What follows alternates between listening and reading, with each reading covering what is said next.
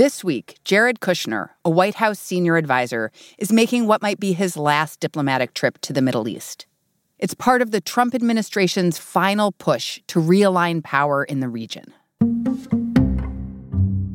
There have been some major breakthroughs.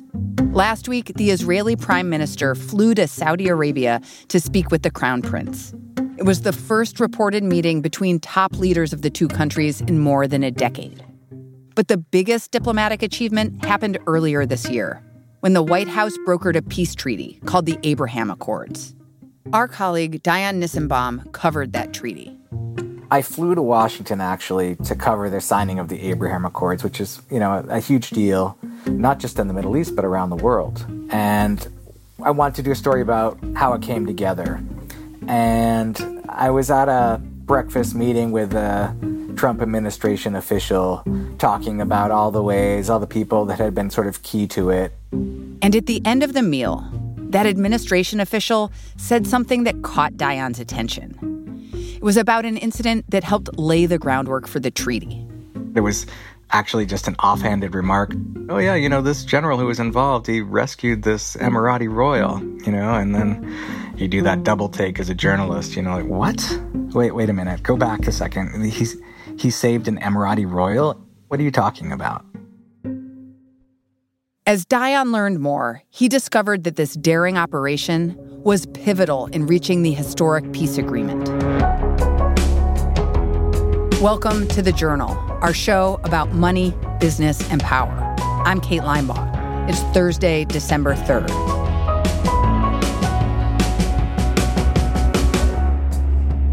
Coming up on the show, the little known story of the general who helped broker the Abraham Accords and how that treaty could reshape the future of the Middle East.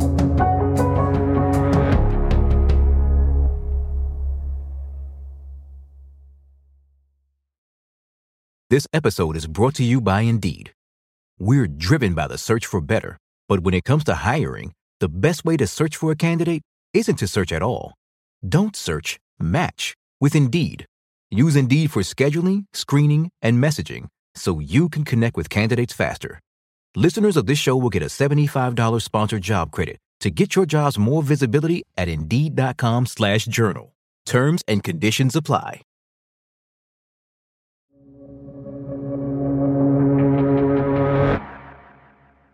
The signing of the Abraham Accords was a groundbreaking moment the United Arab Emirates and Bahrain formally recognized the State of Israel for the first time. The deal was signed at the White House in September. And one of the members of the Trump administration who helped bring the treaty across the finish line was a general named Miguel Correa. General Miguel Correa is this gregarious Puerto Rican army general. He's fought in every U.S war since the Gulf War, one way or another. He's part of uh, special forces, so he's kind of one of these elite generals in the U.S. military. The story of how General Correa helped bring about the Abraham Accords starts back in 2017. Back then, Correa was working in the UAE as a defense attache for the U.S. It's a low profile role, I say. There'd be no reason for anybody to know his name outside of defense circles. But from the beginning of his time in the country, Correa stood out for his approach to diplomacy. A lot of times, diplomats, Americans, when they go overseas to places like the Gulf, they will sit inside the embassy and travel to meetings in their air conditioned cars and go to the Starbucks in the compounds and not get off the embassy. And he didn't do that. He spent hours with people sitting on pillows on the floor and smoking shisha and having the tea and you know there's a lot of time spent just talking sitting down late at night especially in the gulf. A lot of things don't happen until after midnight. You know you have to invest the time to get to know people for them to trust you.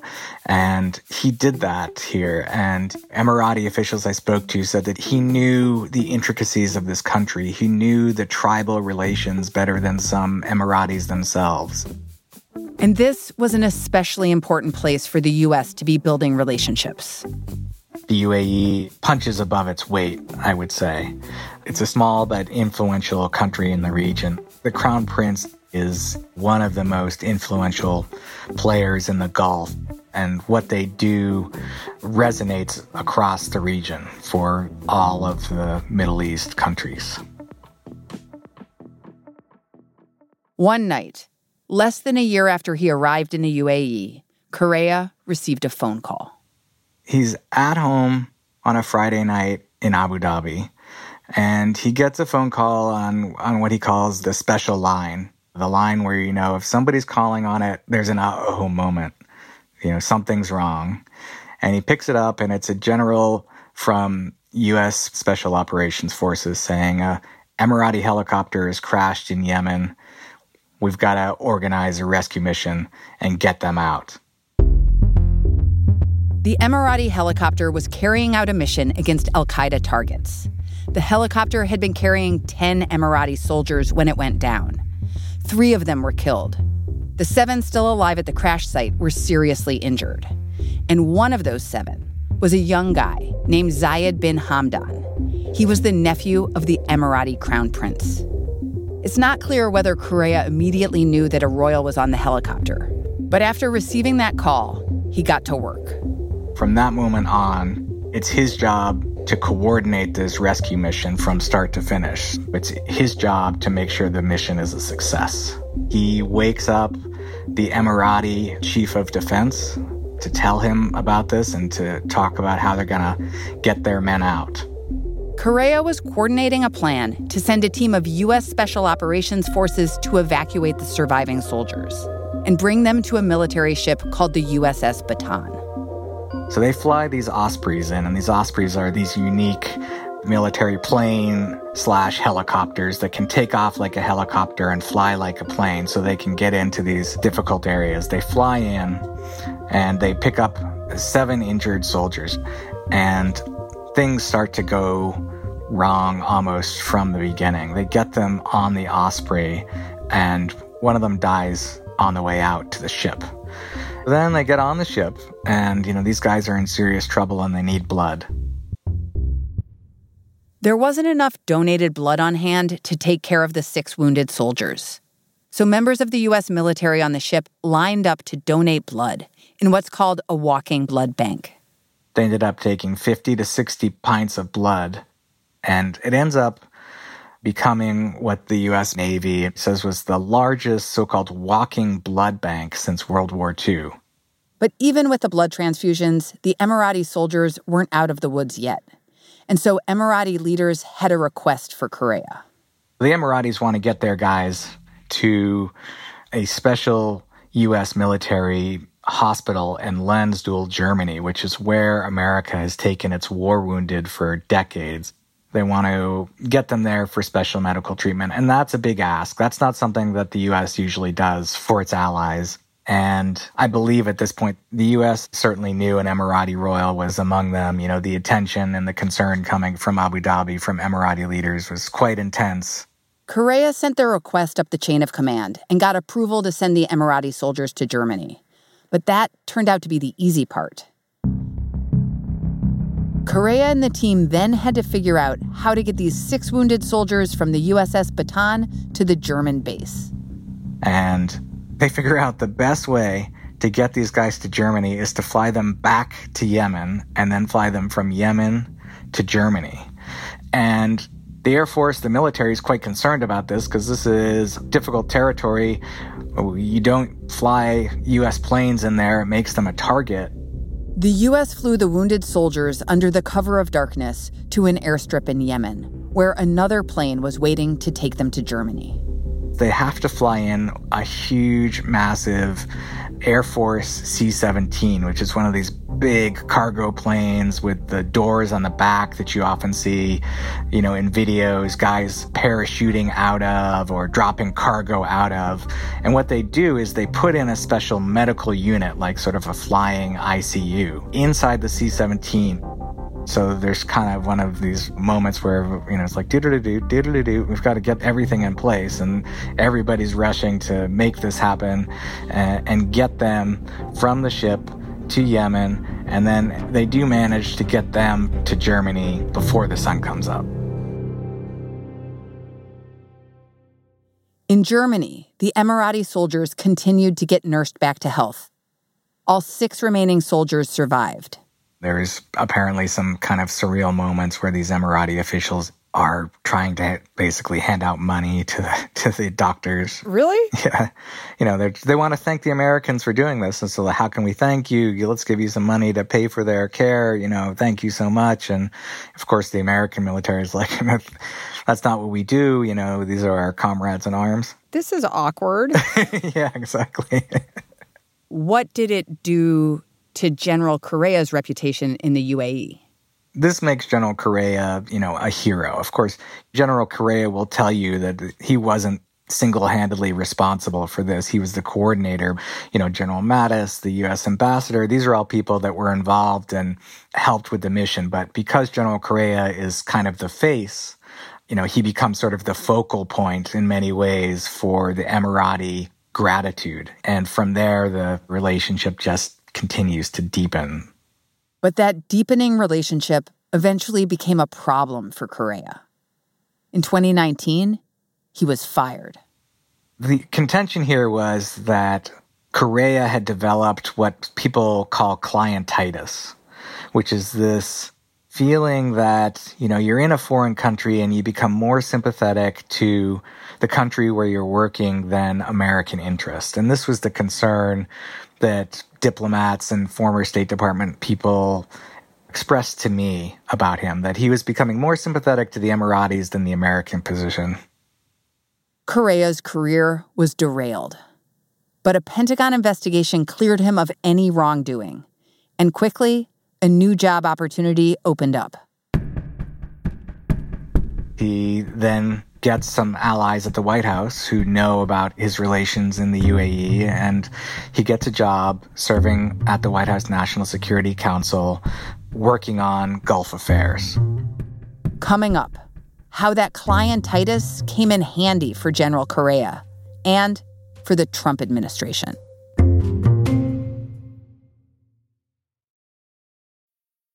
This episode is brought to you by Vonage. With Vonage Video API, your developers can easily create custom video experiences tailored to your business. Enhance every conversation with live video, whether it's delivering faster tech support, improving customer service, or enabling interactive meetings and events. Unlock the true video potential of your business. Discover how at Vonage.com. This episode is brought to you by Indeed. We're driven by the search for better, but when it comes to hiring, the best way to search for a candidate isn't to search at all. Don't search, match with Indeed. Use Indeed for scheduling, screening, and messaging so you can connect with candidates faster.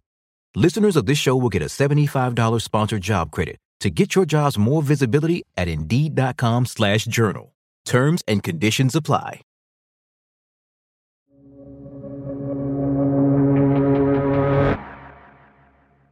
When General Correa started working at the White House in March, the Trump administration was at work trying to broker peace treaties in the Middle East. And the purpose of that effort was to put pressure on one of the U.S.'s biggest adversaries, Iran. Iran is seen as a malign influence that, you know, has its tentacles everywhere from Lebanon to Iraq. And the US and the Trump administration had spent a lot of time convincing partners in the Gulf to take a stronger stand against Iran. The goal here was to create a united front against Iran. But for a long time, that had been really hard to do because there'd been a diplomatic standoff between other players in the region. The main sticking point is the Palestinian cause here. And so, since Israel was founded in 1948, the Arab world has stood on the principle that they will not establish diplomatic relations with Israel until Israel agrees to allow the creation of a Palestinian state alongside Israel. And that's been the major sticking point in the Middle East for decades. But around the time that the U.S. began working on a peace deal, that solidarity between Arab countries and Palestinians was shifting. The Palestinians are fractured, they're divided between themselves.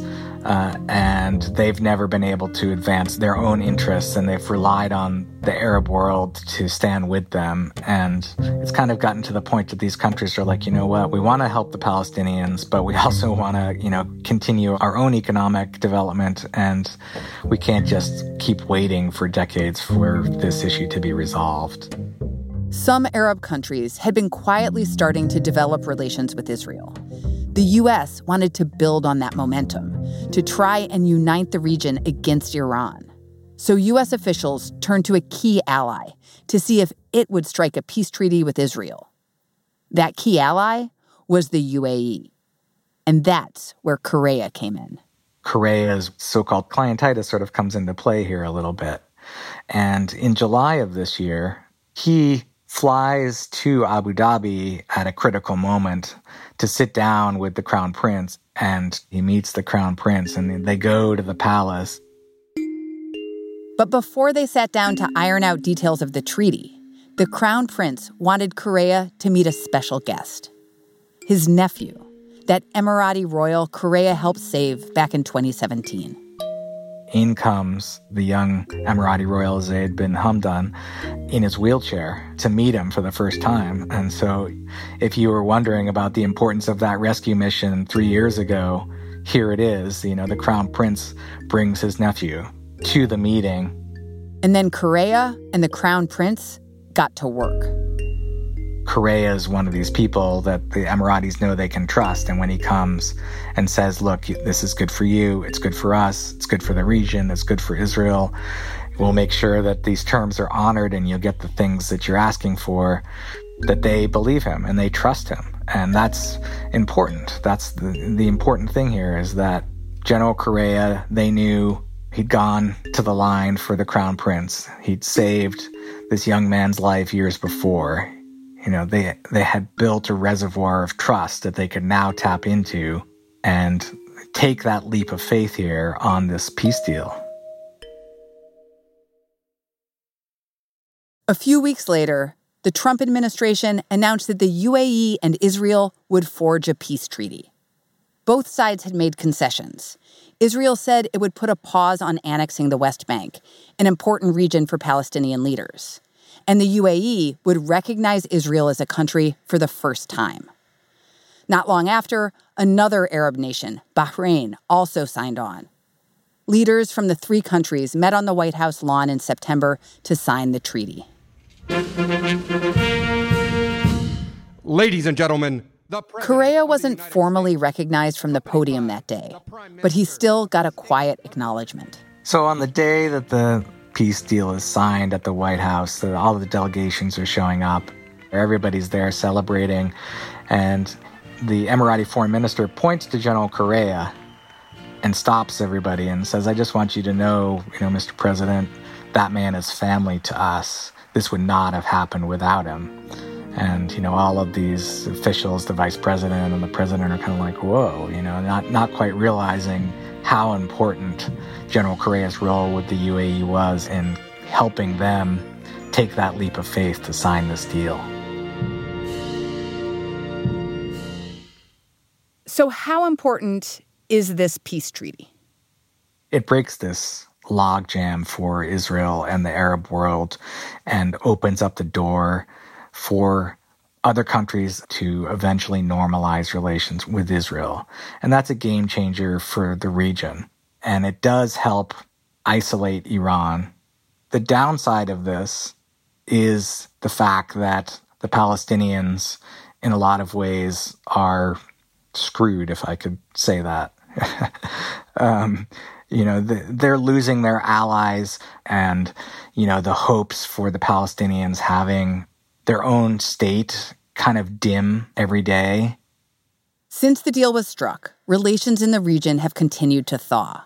Sudan and Israel have agreed to a peace treaty, and Saudi Arabia also sat down with Israel in that historic meeting last week. This was the first public meeting between an Israeli leader and a Saudi leader. And Saudi Arabia is the big fish in all of this. If Saudi Arabia normalizes relations with Israel, then everybody else can come forward. What came of that meeting between Saudi Arabia and Israel? So nothing tangible came out of that meeting. Um, you know, Saudi Arabia is not really ready to take that step yet. U.S. officials and Gulf officials tell me that Saudi Arabia is inching up towards normalizing relations with Israel, but they need to figure out how best to maximize this to their advantage in Washington with the new administration coming in. President elect Joe Biden has taken a harsher stance towards Saudi Arabia, but he has said he favors more deals between Israel and other Arab nations. So that agreement with the UAE, which in some ways started with Correa's rescue mission, could pave the way for future negotiations in the region. What does it say that this daring rescue and General Correa were so crucial to this deal coming together?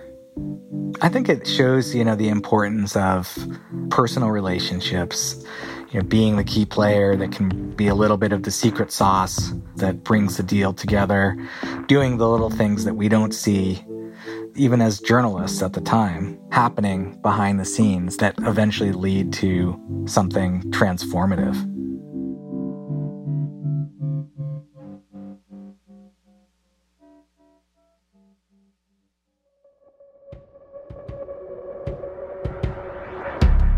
That's all for today, Thursday, December 3rd. The Journal is a co production of Gimlet and the Wall Street Journal. If you like the show, follow us on Spotify or wherever you get your podcasts. We come out every weekday afternoon. Thanks for listening. See you tomorrow.